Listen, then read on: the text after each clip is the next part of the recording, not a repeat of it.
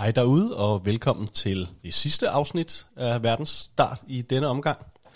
Normalt så har vi jo kastet en dartpil op på vores verden, verdenskort for en lille uge siden, men øh, den her gang, der har vi snydt lidt, og simpelthen valgt, at vi skal til Tjekkiet, som jeg lige er kommet hjem fra øh, på udveksling. Og vi skal høre lidt musik, vi skal snakke lidt om maden, vi skal høre lidt om Tjekkiets historie, øh, om hvordan hverdagen i Tjekkiet er. Og vi sidder, som vi plejer, fire omkring bordet. Jeg sidder her sammen med Niels Goddag. og Christoffer Hej Jonathan. og Philip. Mm, hej så. Øhm, og du har lige tre hurtige til os til at starte med, Philip. Et hurtigt, hurtigt rundown her. Øhm, lige så vi får en lille idé om, hvad Tjekkiet er for en størrelse. Der er et øh, landareal på 76.000 kvadratkilometer.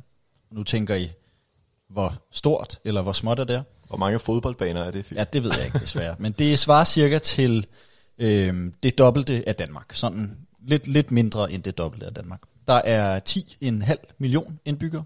Så det vil jeg også næsten sige det dobbelte af Danmark. Mm. Og øh, hovedstaden er skønne, skønne Prag, som jeg er helt sikker på, vi skal snakke mere om i den her episode. Ja. Det var tre hurtige. Det var godt at få det på plads, Philip. Mm. Og så kan det være, at vi ellers skal lægge ud med et lille stykke musik ved Christoffer Ingemann. Det skal vi nemlig. Jeg har været meget i tvivl om, hvad vi skal starte ud med, øh, og jeg, nu har jeg simpelthen valgt at hive et nummer tilbage ind igen, som jeg egentlig havde fravalgt, mm, okay. og vi skal komme til at høre lidt af, og det er et, øh, det er en folk-artist, der hedder Sindel X, som ja, mixer en masse forskellige genrer, noget pop og noget rap og noget lidt rock i sin, i sin musik. Øh, og nu skal vi høre den her sang, der hedder Laska V. Hausk, tror jeg det udtales, mm. øh, fra 2010, og den kommer her.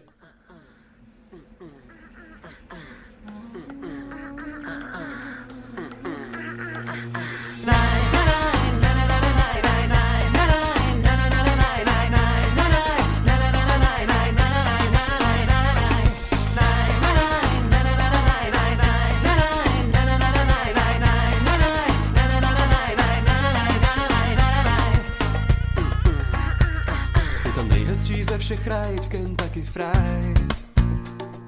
A nabízíš mi dnešní výhodný menu za polovinu ceny. S rekamním úsměvem zkoušíš mi vnutit výhodný menu jen s polovinou chuti. Menu jen s polovinou ingrediencí, co doopravdy chci. Menu, kde půlka chodů je jenom do počtu. A to je ten hlavní důvod, proč tu u okýnka váhám zatěšit. Hlad s něčím, co nemám rád. Vždyť víš, co chci. Já vím, ale nejde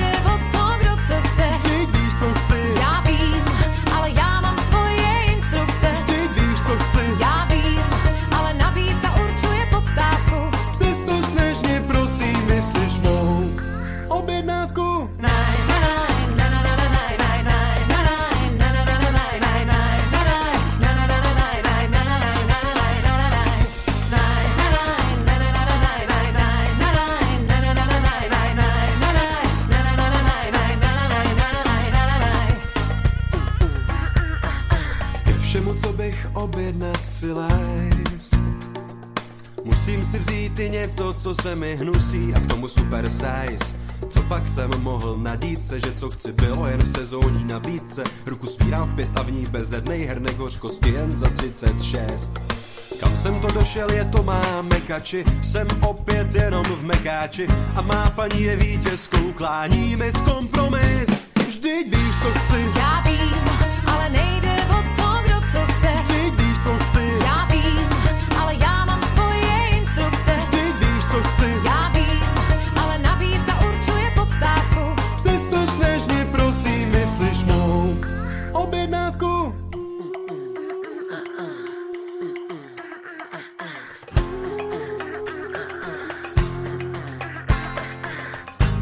Došel si až ke mně, tak bys měl si něco dát. Všechno se dá strávit, když je hlad. Frontu jsem si vystál, najednou není oč stát Láska v housce, instantní cit, prefabrikát. Já vím, co chceš, No jo, ale nejde o to, kdo co chce já vím, co chceš, No jo, ale ty máš ty svý instrukce já vím, co chceš. No jo, ale nabídka určuje poptávku. Tak už pochop, že nepřijmu tvou objednávku. Vždyť víš, co chci. Já vím, ale nejde o to, kdo co chce. Vždyť víš, co chci. Já vím,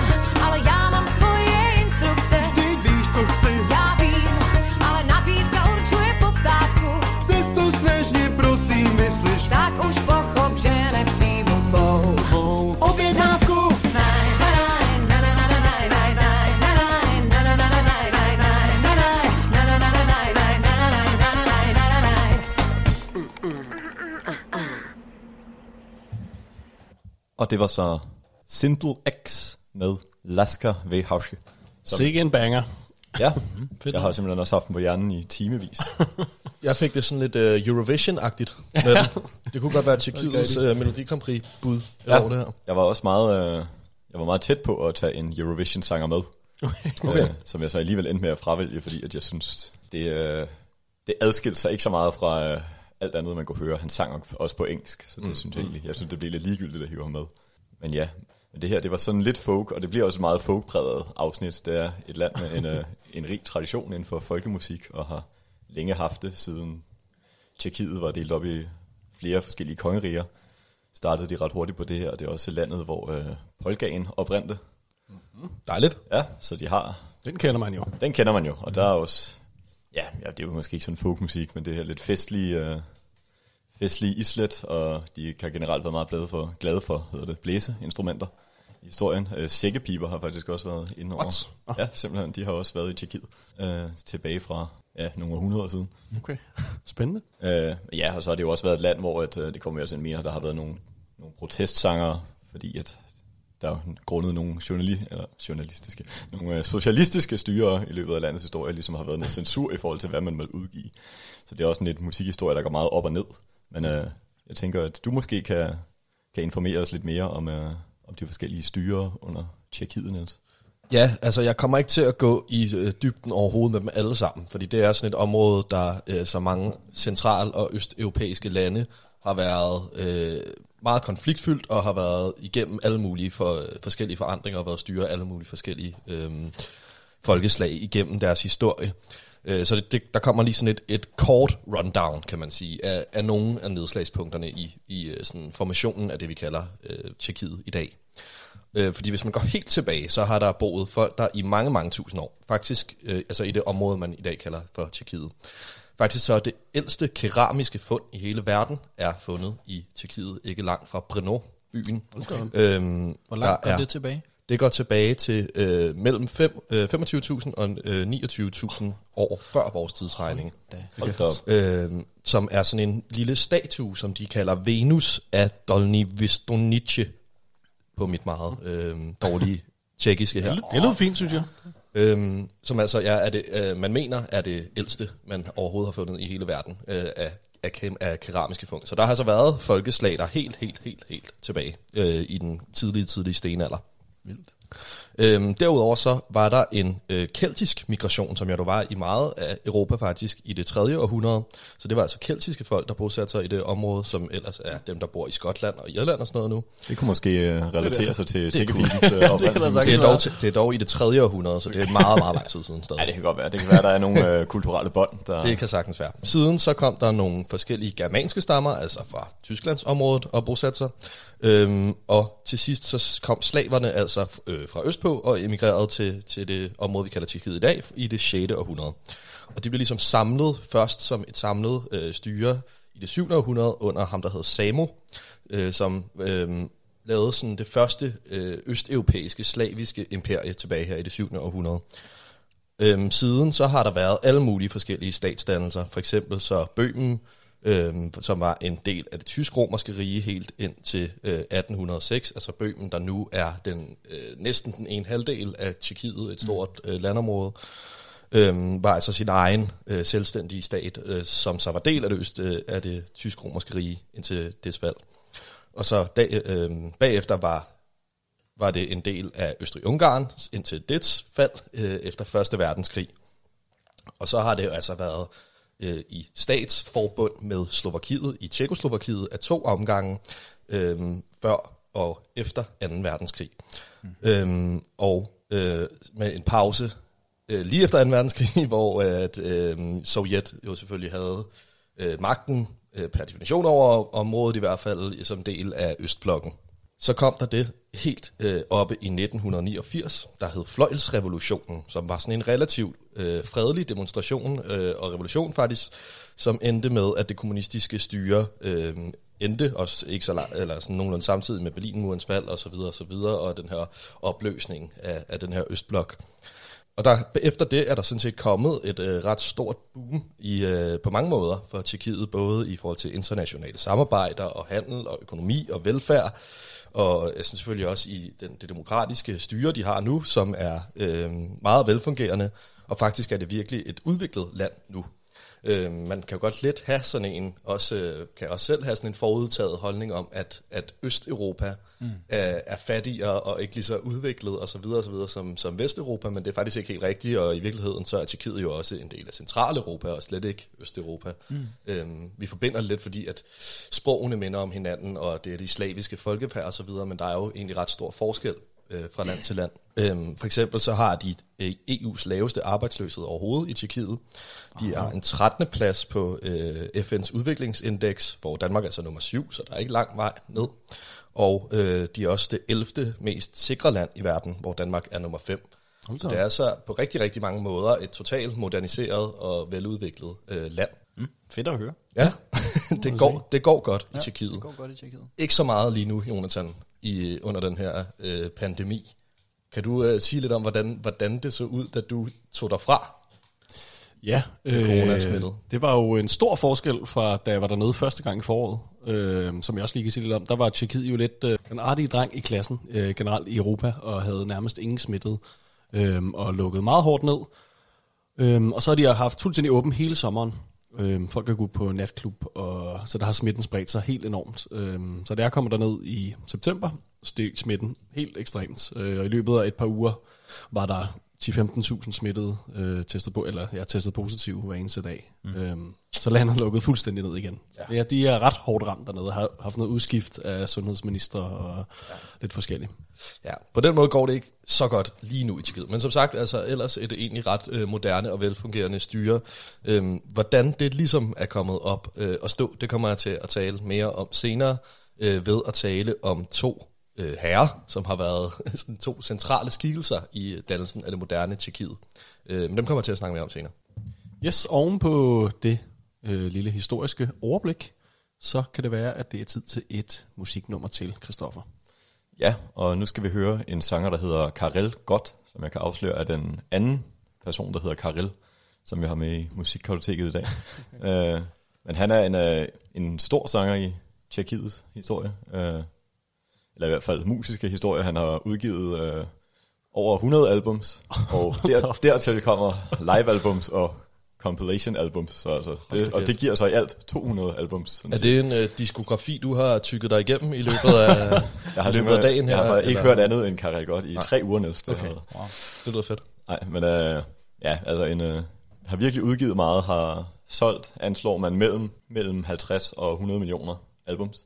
Lidt, lidt uh, forskellige, forskellige kilder, siger det forskellige ting. Ja, det er meget forskellige tal. Ja, 50 100, ja det var... Men det, det, er jo, altså, det er jo virkelig, virkelig meget. Det er jo lige så meget som mange af de største øh, sådan, amerikanske bands. Altså, ja, han er, det er jo helt sindssygt meget. Ja, det er store tal i hvert. Sindssygt. Han har selvfølgelig også udgivet meget siden. Men, øh, men han, har, han har solgt meget til det tyske publikum, ja. fordi at han faktisk også laver lidt en sådan slaggeragtig musik. Nogle af sine sange i hvert fald. Okay. Øh, på tjekkisk eller på... Han synger på tjekkisk. Okay. Øh, ja, det er anslået til omkring 20-23 millioner af hans albums øh, er blevet solgt til Tyskland. Til, til, til tysktalende, mm-hmm. i hvert fald. Øh, og han er, han er blevet kaldt øh, Østens Frank Sinatra. Det er også noget af en titel at få på sig, men kommer i hvert fald her med sangen Die Biene Meier.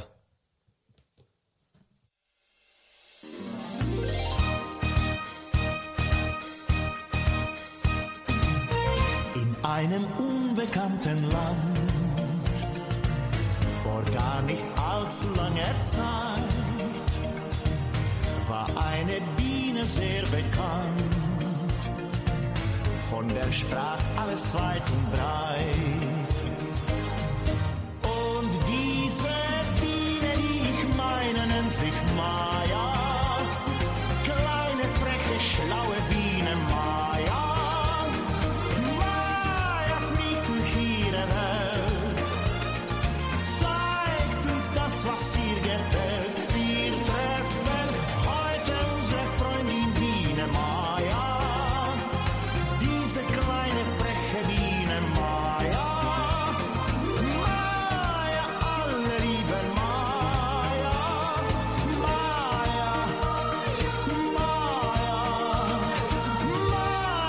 erzähle uns von dir. Wenn ich an einem schönen Tag durch eine Blumenwiese gehe und kleine Bienen fliegen sehe, denk ich an eine, die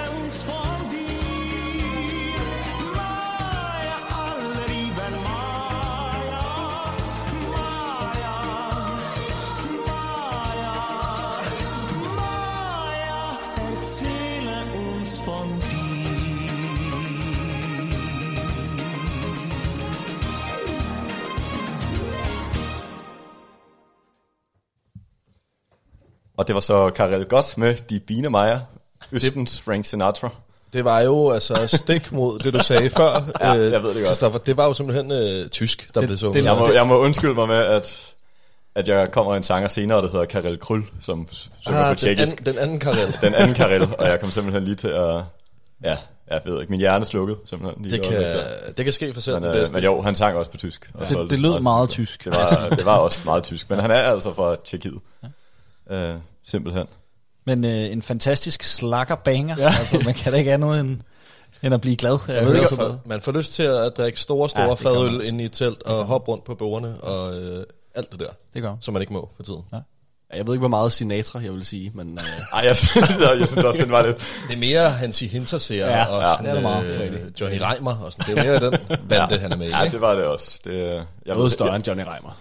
Det sagde du. sige. jeg, ved, jeg ved heller ikke, hvor det der Sinatra kommer fra, men, øh, men det var det, jeg kunne se i flere. BBC havde også kaldt ham Østens Sinatra. Han okay. døde desværre her sidste år. Øh, så der kom sådan en mindeartikel om ham. De havde så skrevet, at han havde lavet 300 albums. Det kunne jeg ikke finde noget, der bekræftede, så det er... 300, Ja. 300 millioner. Ja, tre, nej, altså, nej, altså han havde lavet 300 albums. Nå, lavet Udgivet 300, 300 ja. albums. Det kunne jeg ikke lige finde, det kunne jeg ikke finde en kilde, der er bekræftet ud over BBC, så det valgte jeg ikke at nævne. Men det var Kreativt. gjort det alligevel. Kreativiteten vil ingen ende tage, men øh, Jonathan, det vil, vil den jo heller ikke i køkkenet Nej. i dag, hvor vi fik et lækkert, lækkert øh, tjekkisk måltid, øh, og hvor du havde gang i øh, alt muligt spændende. Kan ja. du ikke fortælle om lidt øh, af det, vi har spist? Jo, selvfølgelig. Øhm, vi har simpelthen fået en øh, klassisk øh, tjekkisk ret, der hedder Peshena Kashna, som simpelthen er, øh, er konfiteret and Mops. øhm, med sauerkraut, skulle det egentlig have været. Mm. Øhm, for det spiser de rigtig meget. Det har de noget, de har fået fra, øh, fra Tyskland. Øh, enten hvid, hvidt eller rødt kål. Øhm, den her superkål. Øhm, og så skulle vi have haft dumplings, som har været lidt svært at finde i, øh, i København her. Og der skal I altså lige glemme, hvad I øh, ved om dumplings. For det er altså ikke de her små indpakkede øh, ikke de der- asiatiske dumplings. Mm. Øhm, De er gode ellers. de er gode. Det her, det er noget, noget meget, meget anderledes, vil jeg sige. Det er noget, øhm, et aflangt flyt, hvis I kan forestille jer det, som man damper eller koger øhm, og skærer i skiver, så man får til mange af hovedretterne, hvor der også er rigtig meget sovs. Mm. Så deres øh, formål er ligesom at, at suge en masse sovs op. Okay, for det forstod jeg nemlig ikke helt. Altså nu fik vi fik der, den her super lækre ret med, med anden der, og, øh, og med sådan en kartoffelpandekage, som du garanteret skal snakke om lige før, og så var der noget sovs, og så fik man de der halvvåde brød ved siden af, som jeg, sådan, jeg forstod ikke helt, hvad er det lige, er det som sådan en snack, man spiser, eller hvordan? Jamen det er lidt i stedet for at servere kartofler mm. til sådan en ret, som man måske vil gøre i Danmark, sådan en kødret med sovs og lidt kål og kartofler, som vi gør for eksempel til juleaften. Mm. Øhm, så er det de her dumplings, som lidt har samme formål som kartoflen. Jeg forstår. Øhm, I stedet for, nu var det ikke en re- rigtig dumpling, vi fik, så, øhm, så lavede jeg en bramboracki, mm. som er den her kartoffelpandekage. Øh, I sagde røstig, da jeg nævnte det. Det minder lidt om øh, af noget revet kartoffel og æg og krydderier og komme i også, som de spiser i en masse forskellige af deres mad. Hvad fik vi ellers? Ja, så, ja, så fik vi jo det konfiterede and, og så i stedet for sauerkraut lavede vi ligesom sådan øh, Ja, bare rød, rød, julerødkål, som man vil gøre til and juleaften. Og det er sådan en, en, en ja, klassisk tjekkisk ret. Øh, de spiser en forfærdelig masse mængder kød.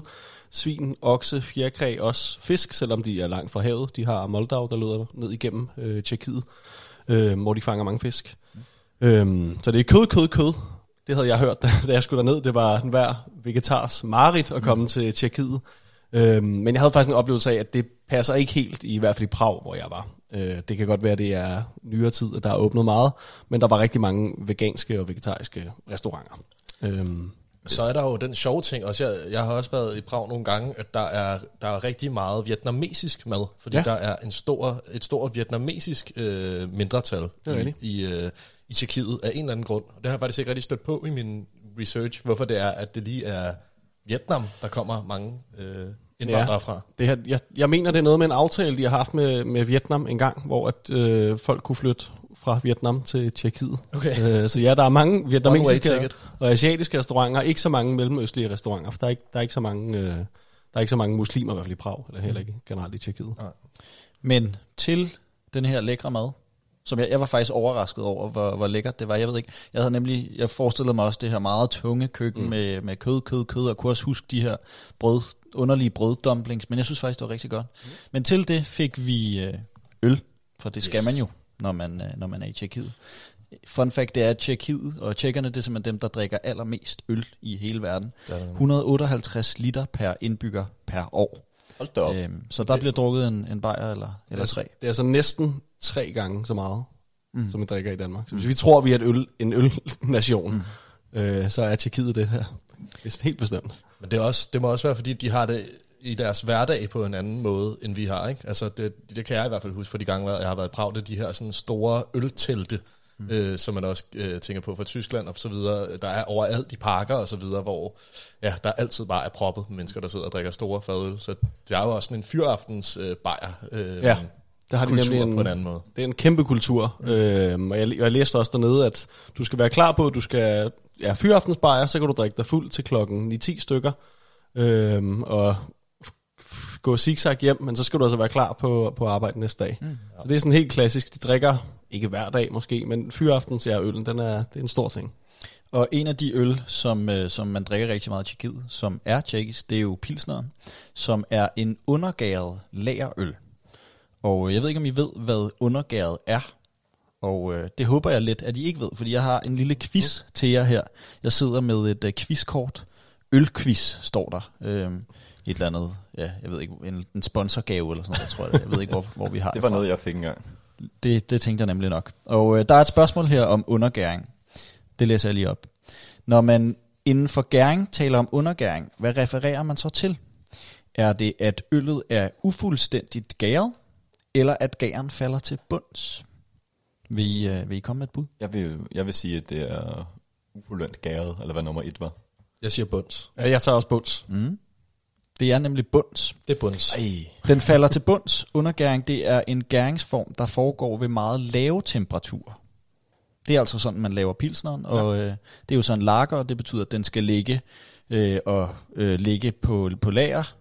Hvad det lager? Ja. øh, i, i nogle uger før den så øh, har den her pilsner øh, smag, som er øh, lyse, gyldne øl øh, med en alkoholprocent på omkring de 5, som findes selvfølgelig i, øh, i flere forskellige varianter med en afrundet sødme. Og det var altså det, vi fik til maden. En, var det en pilsner Urquell? Nej, desværre ikke en ukøl. Jeg prøvede Nej. at finde den herhjemme. Ja. Øh, det var en øh, stavbrammen, mm. som også er, man kan få mange steder dernede. Men Urquell er jo den første pilsner Det er den. i verden, ikke? fra byen Pilsen, Pilsen. Ja. som jo er der, den stammer fra. Og hemmeligheden bag tjekkisk øl, grunden til, at man øh, har dyrket tjekkisk øl så meget, det stammer helt tilbage fra øh, 859, der finder man øh, det første sådan, moderne bryggede øl. Det er fordi, at man har en jordbund, som er rigtig god til at dyrke humle. Øhm, og så er det også fordi, at klimaet i øh, Tjekkiet er rigtig godt til at dyrke humle. Jonas, du sidder og tager noter derovre, ligner det? Jamen, det var nu ikke lige til det her. Nej, okay. Så, øh, så det var en lækker øl, vi fik. Det var det, og generelt synes jeg, det er nogle rigtig, rigtig gode øl, de laver, altså, ja, og især selvfølgelig de her øh, pilsner-typer. Øh, det er virkelig lækkert at sidde en, en varm sommerdag og drikke sådan nogle store, iskolde pilsner der. Mm.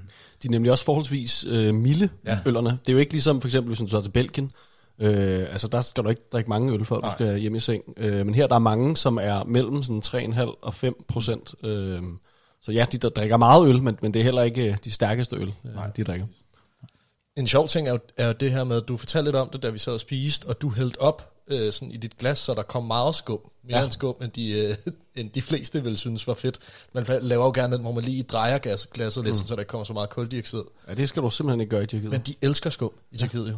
Hvad, Det er, er det, hvad er det for noget? Øh, jamen, jeg har egentlig ikke fundet ud af, hvorfor, men det, du, når, hvis du bestiller en fadøl, så er, det, så er halvdelen af det er skum. Det bliver jo så til, til øl, ligesom hvis du bestiller en Guinness, er der jo også, det hele er skum til at starte Ja, med. Øh, men der er, du får generelt bare mere skum øh, i øllen. Det, men du kan få sådan en øh, Milko, øh, mælk øh, er oversat til, hvor det er altså 1 cm øl, og så øh, helt, helt glasset fyldt med skum. Det er ikke bare en tradition, der ligesom relaterer sig til det der med, at det fylder lidt mindre i maven, hvis man lader det skumme af. Jo, men det er jo en teori, ja. Ja. Altså jeg tror, at vi, hvis når, mens vi sidder her, begynder vi jo nærmest at kunne omstride den der førsteplads på øldrikkerlisten. Øh, altså en ting er, at de drikker øl, der nærmest ikke er noget alkoholprocent i, og en anden ting er, at øh, nærmest 90% af den øl, de drikker, er ren skum. Ja. Så det kan godt være, at den ikke er så fortjent, den ja. første plads. Eller hvad tænker I der? Det kan godt være, der Det- skal det laves jeg. i systemet. Ja, det tror jeg nu, den er. Altså, hvis, det, hvis det alligevel er tre gange højere end Danmark, så Godt over igen. Jeg læste, der var, der var cirka 40 liter ned til andenpladsen. Og det er altså 25 år i træk, de har, øh, de har haft førstepladsen. De sidder, De sidder på tronen. De sidder så lidt på tronen. Vi kan sige, at vi ligger på en 10. plads. Okay. Så vi er jo også deroppe af. Ikke? Altså, det, er fedt, at det, er sådan et, det er fedt, at det er sådan et selskab, man ja, gerne det, vil være Det er med i. en konkurrence, man gerne vil, ligge på toppen af. Og så kan det være, at øh, vi er nået til afsnittets tredje musiknummer. Hvad Ja. siger du til det, Christoffer? jamen, det øh, finder jeg lige frem. Ja. Og vi skal høre en kunstner, der hedder Jaromir Nohavika. Mm-hmm. Øh, det udtaler jeg muligvis forkert. Men han var, ja, han er også en lidt en type folksanger. Han blev født i 1953, øh, begyndte at dyrke musik, øh, og han kan spille, øh, altså ikke lige med det samme selvfølgelig, men i løbet af sin ungdom. Øh, han spiller guitar og harmonika, øh, og han er også en lidt kontroversiel skikkelse, fordi at han, fordi at han, øh, der kom nogle dokumenter frem i, øh, i løbet af 80'erne, som viste, at han havde været informant for det, der hedder fordi at der kom nogle dokumenter frem på et tidspunkt, der viste, at han havde været informant for det, der hedder STB, som ligesom var det hemmelige politi under kommuniststyret i Tjekoslovakiet.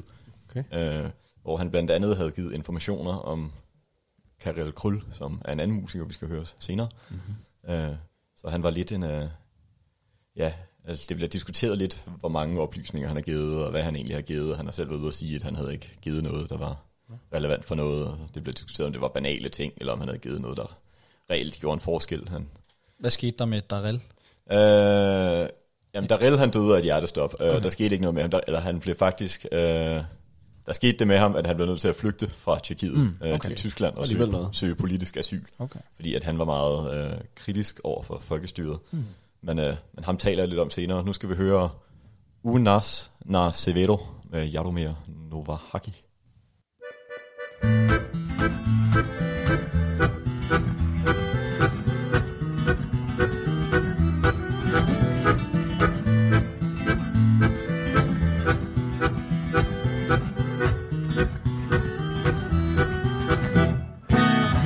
bělském lese toulají se mamuti, když je neosolíš, tak jsou bez chuti. Nevěřil bys, kolik to dá roboty, zavařovat na kyselo choboty. Děra světla v každém směru, co si myslíš na to séru? Nemluv o mě, mori beru, tak se žije tady na severu. Větry fůčí ze všech směrů, když není máslo, jíme heru. Furt dva metry od maléru, tak se žije tu u nás. Na na na na, ja na na na na, ja na na na na, ja na na na. Všude kolem ve světě jsou mobily, u nás nevyroste ani opilí. Psi se živí výhomkama přes líček, každá rodina má deset dětiček. Děra světa v každém směru, co si myslíš na to séru? Nemluv o mě, moli beru, tak se žije tady na severu. Větry fůčí ze všech směrů, když není máslo, jíme heru. Furt dva metry od maléru, tak se žije tu u nás. Na, na, na, na, ja, na, na, na, na, ja, na, na, na, na, ja, na, na, na. V centru vedle sochy TG Masaryka ze země jak na Islandu voda stříká. Malí, velcí, tlustí, tencí různé rásy. Zadarmo si tady všichni myjou vlasy. Děra světa v každém směru, co si myslíš na to séru? Nemluv o mě, moli beru, tak se žije tady na severu. Větry fůčí ze všech směrů, když není máslo, jíme heru. Furt dva metry od maléru, tak se žije tu u nás. Na, na, na, na, ja, na, na, na, na, ja, na, na, na, na, ja, na, na, na. Z Karolíny je vidět do Evropy. Pod Radhoštěm potkáš aj do opy. Po výplatě je tu velmi divoko. Praha daleko a pámu vysoko. Děra světa v každém směru, co si myslíš na to séru?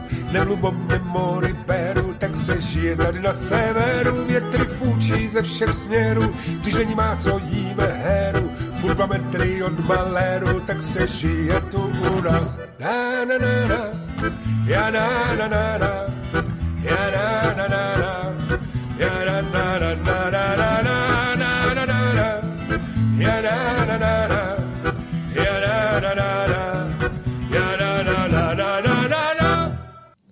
Og det var U Nas Na Sevedo med Yamo Jaromir Novahaki.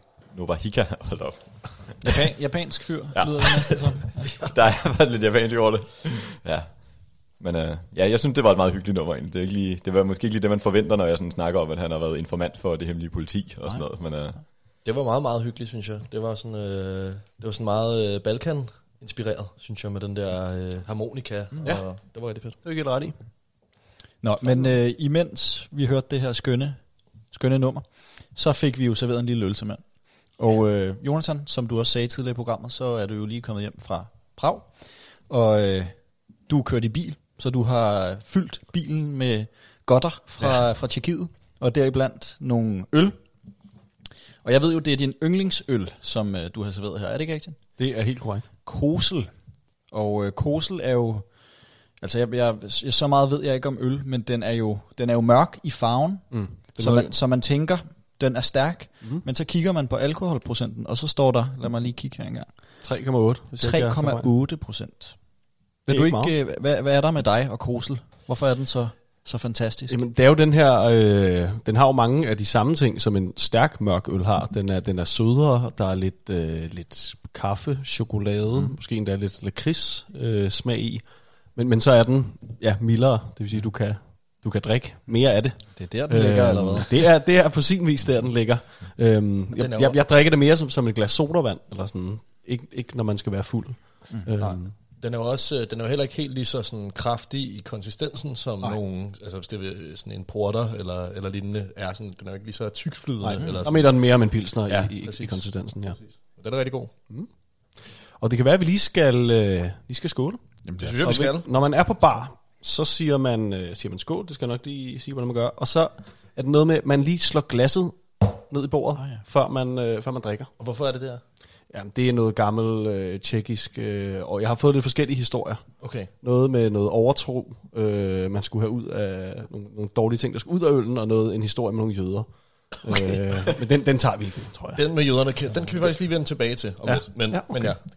Så man siger Nastravi, Nastravi. Ravi. og ned i bordet. Ja, den, er, den er god. Den Den er er rigtig god. god. tak, fordi du tager den med fra. Tjekkiet hertil.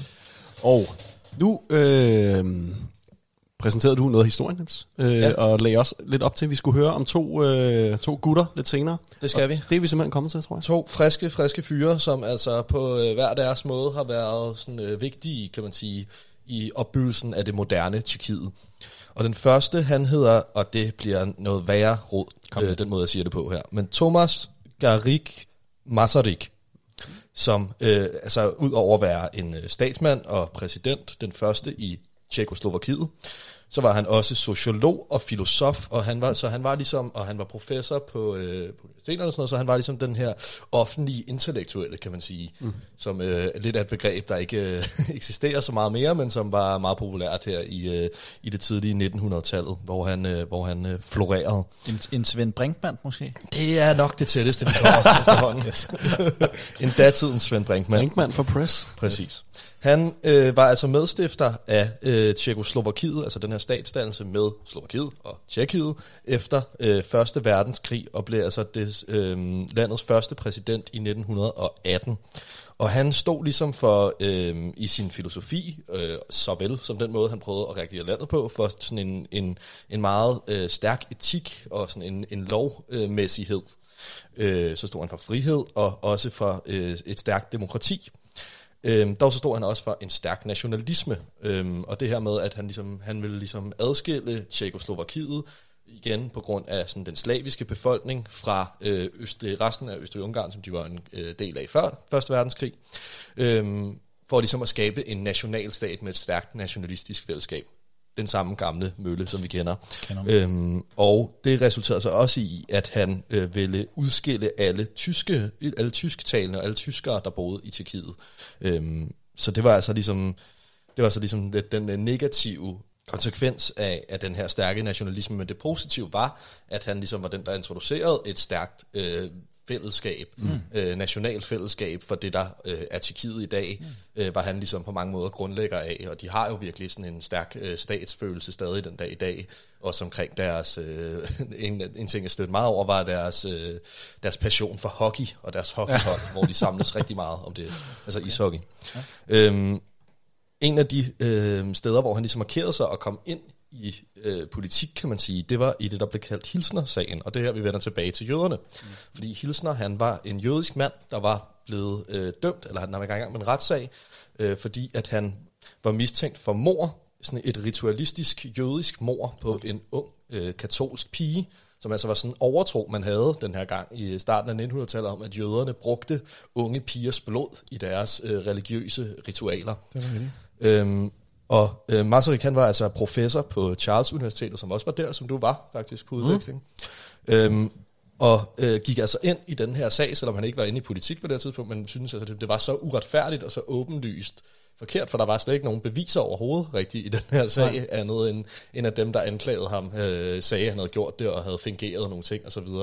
Øh, så han gik ligesom ind i den her sag, og med, sådan, med stærk øh, rationalisme sørgede for, at, øh, at Hilsner her, han ikke fik en dødsstraf, men i stedet fik øh, livsvarig fængselsdom, og blev øh, senere løsladt en 20 år senere eller sådan noget.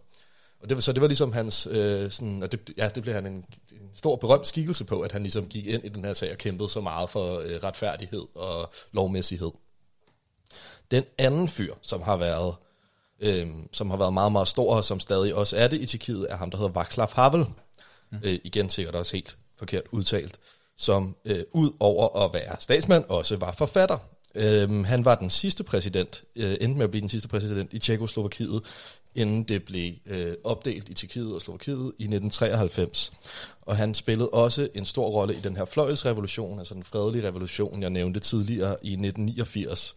Øhm, Ja, hans forfatterskab øh, bestod meget af den her, sådan, de her sådan ab- absurdistiske fortællinger, øh, der øh, kritiserede kommunismen, altså det her kommunistiske styre, der var øh, efter 2. verdenskrig, hvor de var en del af Sovjet. Øh, og det gjorde altså ham, at han blev forfulgt og overvåget, og han blev fængslet af flere omgange under Sovjetstyret, men altså igen også blev en eller anden en nationalhelt og et symbol på den her modstandskamp. Øh, han står ligesom for øh, antiforbrug og miljø, øh, for, var sådan en stor miljøforkæmper også, og øh, humanitarisme også, og støtte øh, ude i verden, altså humanitaristiske formål. Moderne og, tænker. Det meget, meget moderne, og øh, står for øh, også for direkte demokrati, altså det her med, at folket helt direkte skal have en indflydelse. Så virkelig en, mm. en moderne tænker i, ja. i Tjekkiet, og en stor, stor øh, skikkelse i europæisk politik faktisk i det hele taget i løbet af det 19. århundrede. Eller nej, hvad hedder det? Det 20. århundrede. Øhm, han stod for eksempel også imod den øh, slovakiske uafhængighed, og ville faktisk gerne have, at de forblev en stat. Øhm, og øh, stod modsat øh, Masaryk også imod den her uddrivelse af tyskerne, som igen florerede efter 2. verdenskrig, også hvor der var et stort had til dem. Øhm, og det gjorde ham lidt til sådan en kontroversiel skikkelse derhjemme faktisk, hvor han ikke var elsket af alle tjekkere, fordi at der var lige så mange, der, der gerne ville adskilles på Slovakiet, og der var mange, der havde tyskerne efter krigen osv. Så, videre. så det var egentlig mere os ude i verden og i resten af Europa, at han blev set på som sådan en stor moderne tænker. Øhm, og sidst, men ikke mindst, så var han en stor skikkelse i fratrædelsen øh, fra Varsava-pakten, altså den her Østblok-pagt, der kom efter 2. verdenskrig, og øh, i stedet indtrædet i FN, NATO og alle de her organisationer, som vi kender i dag. Så han har altså virkelig været instrumental i, i den her modernisering, og også lidt øh, den vestlige øh, indflydelse i det moderne Tjekkiet. Der er, også, der er også mange ting i Prag, der hedder noget med ja, Masaryk og... Ja, og lufthavnen deres hedder jo, og sådan noget. hedder Ja. jo Václav Havel øh, lufthavnen, ikke? Nu når vi, øh, nu når vi skænkede øllen op her, eller og drukket lidt af den, kom jeg til at tænke på, der er to pointer til, i forhold til, øh, hvorfor de måske holder fast i den første plads der. Øh, for det første er det prisen på øl dernede, er jo, er jo, altså det er jo nærmest gratis. Øh, Skræmmende billet. 12-13 kroner, helt ned til 7 kroner for en stor fadøl. Mm. Øhm, oven i det, når man er på øh, de her klassiske værtshuse, øhm, så er der tradition for, at man meget hurtigt får, får ny øl. Øh, du skal ikke have drukket meget mere end halvdelen af øllen. Øh, så kommer Komo der altså ned og tilbyder ny øl. Øh, og så er det altså bare med at hænge på og drikke ud. Så kommer der en ny øl lige med det samme. Fed ordning. Det Ja, ja, kunne vi det er- sat med lære noget af. Ja, det er meget fantastisk. Men du, man bliver også lidt øh, presset til at drikke meget. Jeg sige. Der er jo simpelthen ikke noget at gøre der. Altså. Det er jo bare... Øh, for det, det er ikke kun øl, de drikker øh, meget af. Øl drikker de rigtig meget af, men de er, det er faktisk også begyndt at blive en, øh, en vinnation. Øh, og de har ved at få opbygget en ret stor vinindustri. Øh, de har et område, der hedder Moravia, øh, nede omkring Brno, øh, sydøst, den sydøstlige del af landet, øh, hvor de producerer rigtig meget vin, Okay. som faktisk er ganske udmærket. Vi har været på mange, der er mange vinoteker øh, rundt omkring i Prag i hvert fald, øh, hvor man kan få udmærket øh, tjekkisk vin til ingen penge nærmest. Det er virkelig fedt, det der med, at det er så billigt, det hele. Ja, det er skønt. Men de tjener også, øh, jeg mener, en femtedel af, hvad vi gør i Danmark, mm. gennemsnitslønnen. Ja. Øhm, så det skal jo også, priserne skal også være lave, for at øh, man, kan, man kan leve. Ja, der går du sgu ikke med de 60 kroner for en fadøl, vi kører med i København. Nej, der når man ikke langt. Fedt. Øhm, Christoffer, skal vi ikke høre det sidste øh, tjekkiske nummer for i aften simpelthen? Jo, det skal vi. Og simpelthen det sidste nummer, vi kommer til at høre Åh, ja. i, i verdensstart. Ja, Æraen. æraen. Altså- Æra er slut, og øh, ja. Ja, så, så er det da egentlig lidt, lidt ærgerligt, at jeg har brugt Østens uh, Sinatra. Men, Presset, presset er på dine skuldre nu her. ja, det må man sige. Uh, vi skal høre en uh, kunstner, der hedder Karel Kryl, som uh, har været en, uh, en protestsanger i Tjekkiet. Lidt nævnte det der med uh, sådan skikkelser, der lidt var nogle folkehelte, og det har ham her også lidt været på sin måde. Han var stor kritiker af, af kommuniststyret, uh, kommunismen generelt, og ja, altså alle former for autoritært styre, og han stor kritiker i Hans andet album endte med at blive forbudt i Tjekkiet, og han måtte også øh, søge politisk asyl i Tyskland og tage dertil. Han boede der i mange år, og han kom tilbage i 1989 i forbindelse med den her fløjtsrevolution, øh, som Nils var lidt inde på, hvor der var mulighed for, at han kunne komme tilbage. Og ja, han kom tilbage for at begrave sin mor. Øh, han døde i 1994, men ja, nåede i sin karriere at lave mange protestsange. Nu håber jeg virkelig, at den her Karel synger på tjekkisk, ellers så bliver det, bliver det meget pinligt. Men uh, her kommer han i hvert fald med Karel Krøll med Modi Todi til Sedutant.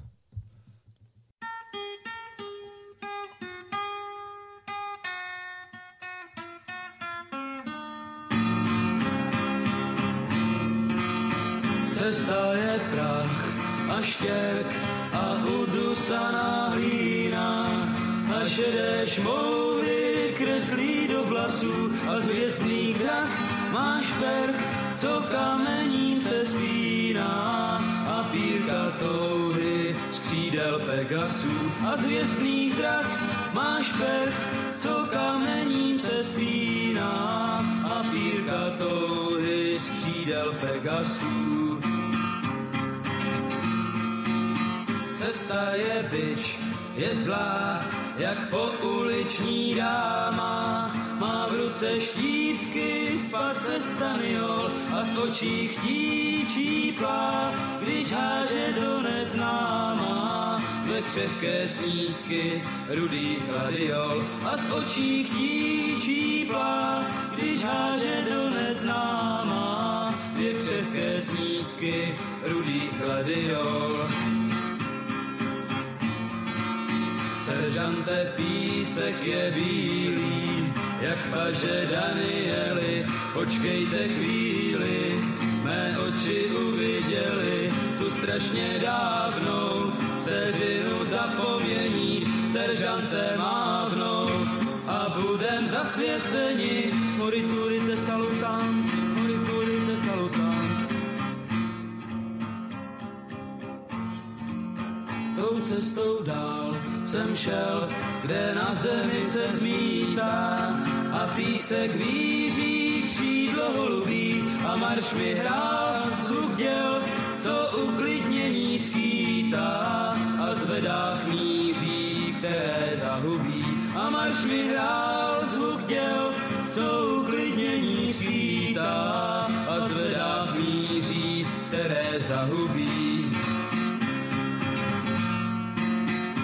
cesta je tér a prach a udusaná hlína. Mosa zná včelka od vlku dlaka rezavý kvér, můj brach a sto let stará špína a děsně velká bílá oblaka rezavý kvér, můj brach a sto let stará špína a děsně velká bílá oblaka. Seržante písek je bílý, jak paže Danieli. Počkejte chvíli, mé oči uviděli strašně dávnou vteřinu zapomnění. Seržante mávnou a budem zasvěceni. Moriturite salutant, moriturite salutant.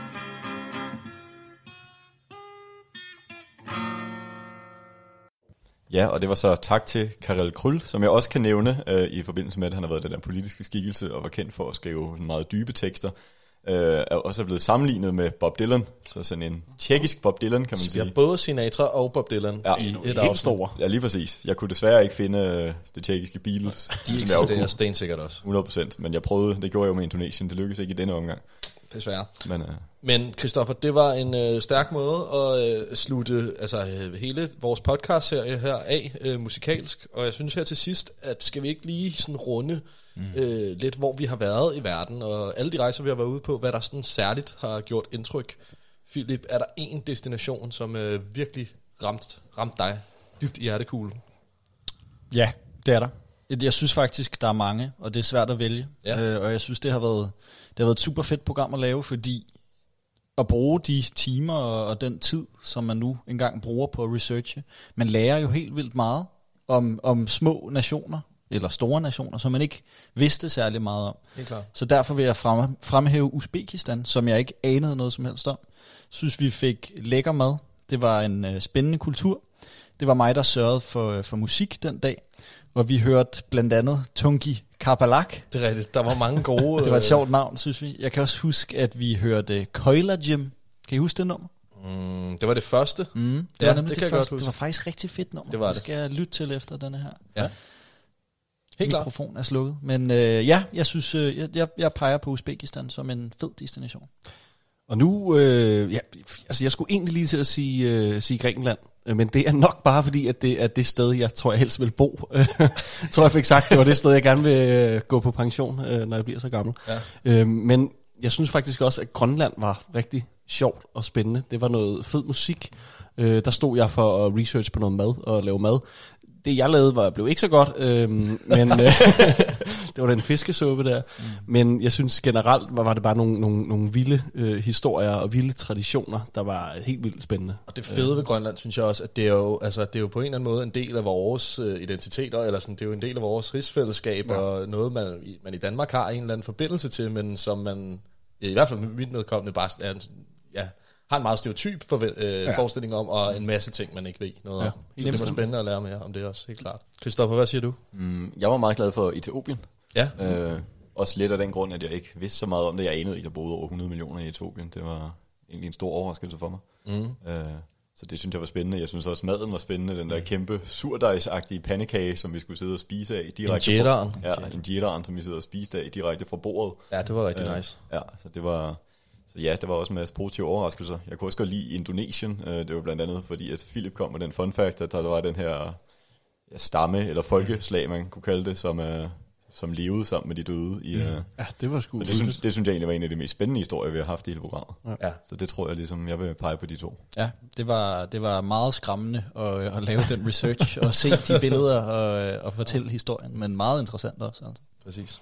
Slutligt så tror jeg selv, jeg vil pege på øh, Brasilien, øh, som virkelig, og jeg tror igen også, det er, sådan, det, det er måske også det der, fordi det er det sted, jeg helst mm. vil sådan rejse hen og bruge lang tid på at dykke ned i den kultur, og særligt musikken er der jo bare helt vildt meget fedt af i Brasilien, øh, og vi fik også noget rigtig, rigtig lækker mad, og det er bare sådan et, ja, et sindssygt spændende land, synes jeg. Japan også er, og de begge to er også nogle, sådan, det er jo nogle store, stærke kulturer, kan man sige, sådan i, mm. øh, også generelt i populærkulturen, øh, men det er bare, det var fedt at, at dykke endnu mere ned i det, og øh, ja, og udfolde det, synes jeg. Og hvor er vi så med Tjekkiet? Jonas, du er lige kommet hjem derfra. Ja. Dejligt sted, er det ikke? Jo, jeg synes faktisk, det er et rigtig dejligt sted, og er ked af, at jeg øh, ja, du er nødt til at tage hjem. Mm. Øh, nu har jeg været mest i Prag, men ud over Prag er der også fantastisk smuk natur i Tjekkiet. Man kan jo også stå på ski. Øh, vi havde også var heldige at nå at få nogle øh, fede naturoplevelser. Øh, men ja, Prag er en, er, en, er en fantastisk by, gammel by og flot, øh, med en forfærdelig mange tilbud af alt muligt. Jeg havde noteret mig her i mine øh, noter, at øh, jamen, der er jo selvfølgelig en masse forskellige seværdigheder, og en af dem, det er øh, øhm, Rådhuset i Prag, hvor der er det her astronomiske ur, øhm, som er sådan et kæmpe stort ur på Rådhuset, som øh, viser tiden på fire forskellige måder. Øh, jeg vil nødig den på øh, sådan teknisk, hvad det er for noget, men det er noget med, øh, der, der er den centrale europæiske tid, som vi kender, så er der den babylonske tid, som er sådan noget, hvor, øh, hvor øh, tiden den varer øh, fra øh, øh, solen går op til solen går ned. Det er ligesom en dag. Okay. Og det er Øh, rigtigt. Ja. Så, men så er der nogle forskellige måder at, øh, at, at forstå tiden på øh, ved det ur der. Så turister står altid og stiger op på uret af en speciel grund, fordi at øh, når, når klokken står, slår øh, hel, så kommer de 12 apostle frem, en efter en, ud af sådan en lille hul i uret, og, og drejer rundt og, og sådan vinker til turisterne, der står. Og det er altså ikke de 12 rigtige levende apostle, men Ikke så 12 vidt jeg ved. øh, figurer. Ikke? Ja, og Jonas, du, da, jeg, da jeg så forklarede dig om det, så kunne du fortælle mig, at, at alle bliver skuffet. Eller Ja, noget altså jeg, jeg, jeg forestiller mig lidt, det er Prags øh, Den Lille Havfru. Mm. Øhm, folk er ligesom klar på at se ja. noget stort, øh, og, og det, det smukke ved det ur øh, er egentlig det, det kan, og det, det kan vise, er sindssygt spændende. Mm. Men det, det ser man ikke bare og er at stå og kigge på det. Det Det skal kan måske også sammenlignes lidt med Mannequin Piss i uh, Bruxelles, Ja. hvor der også står en uh, kæmpe, kæmpe crowd af turister og venter, uh, kigger på den der meget, meget lille statue. Ja, den er faktisk mindre end Den Lille Havfru. Christoffer, du nåede ikke at give dit besøg med på, øh, på den pragske eller den tjekkiske musik. Hvad synes du om den? Hvad jeg generelt synes om den tjekkiske mm. musik. Mm. Øh, jeg synes, den var god. Jeg synes, den var meget vestlig på mange punkter. Mm. Øh, nu prøvede jeg også at finde nogle lidt, uh, lidt, nogle lidt numre, jeg også synes var lidt sjove selv. Uh, jeg havde oprindeligt også planlagt, at det skulle være sådan nogle, lidt, uh, nogle rapper fra hitlisten og sådan noget, men, men det lød bare virkelig meget, som hvis man havde stået med en dansk top 50 liste. Så jeg gik ligesom lidt mere på opdagelse. Jeg synes, der var ret meget uh, spændende og ret meget sjovt at komme efter, egentlig. Uh, så ja, jeg, jeg, jeg er fan. Fedt. Jamen, øh, der er vel ikke så meget til tilbage at sige, drenge, andet end øh, tak for alle de gode rejser rundt ud i verden, når nu øh, vi har skulle sidde herhjemme, øh, isoleret i vores lejlighed, mere eller mindre, i løbet af det sidste års tid her faktisk efterhånden. Jo. Ja, vi har i hvert fald fået en masse inspiration til fede rejser. Det håber jeg bestemt også, at I har fået derude. Ja, og jeg tror, jeg vil undskylde til alle de sprog, jeg har massakreret i, øh, i løbet af den her podcast-serie. Jeg synes, du har klaret det. Fremragende, Christoffer. Tusind tak, fordi I, øh, I lyttede med. Det var sidste afsnit af podcasten Verdensstart, og øh, det kan jo være, at vi lyttes ved på en eller anden måde på et eller andet tidspunkt. Hej.